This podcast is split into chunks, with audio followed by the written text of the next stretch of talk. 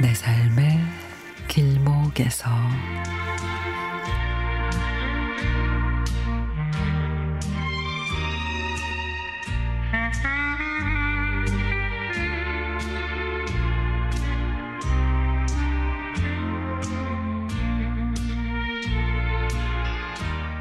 시어머님이 살아계실 때 맞이인 우리 집보다는 동선의 집에서 사셨습니다.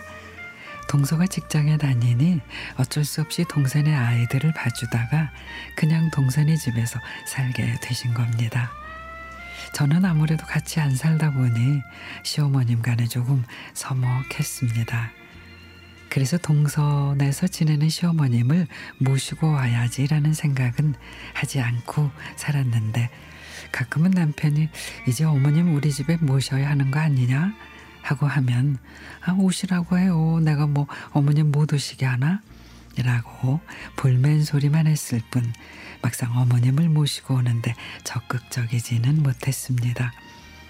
그러다가 어머님이 치매에 걸려 요양시설에 가 계시는 동안 저는 그동안 못해드린 미안한 마음이 커서 남편하고 자주 갔었습니다. 어머님은 나를 알아본 적은 없는데 효자 아들은 알아보셨습니다. 아마도 어머님은 내게 대한 서운한 마음 대신 나를 알아보지 못한 걸로 표시, 표현하시는 것 같았습니다. 어머님이 이제 먼 길 떠나시고 이제는 집안의 어른이 우리가 됐습니다. 그러나 어머님은 오랫동안 모셨던 동서에게 무엇이든지 의논하고 동서가 중심이 돼 결정을 하다 보니 동서가 뭐가 안 된다 그러면 모두 아닌 게 됩니다. 나도 내가 맞이고 형님이지만 동서가 안 된다고 하면은 그냥 동서 편을 들어줍니다. 그래 놓고는 혼자서 속상할 때도 있었죠. 왜 나는 늘 손아래 사람에게 끌려만 가지? 왜 나는 한 번도 내 주장을 내세우지 않고 그저 남이 하자는 대로 하나?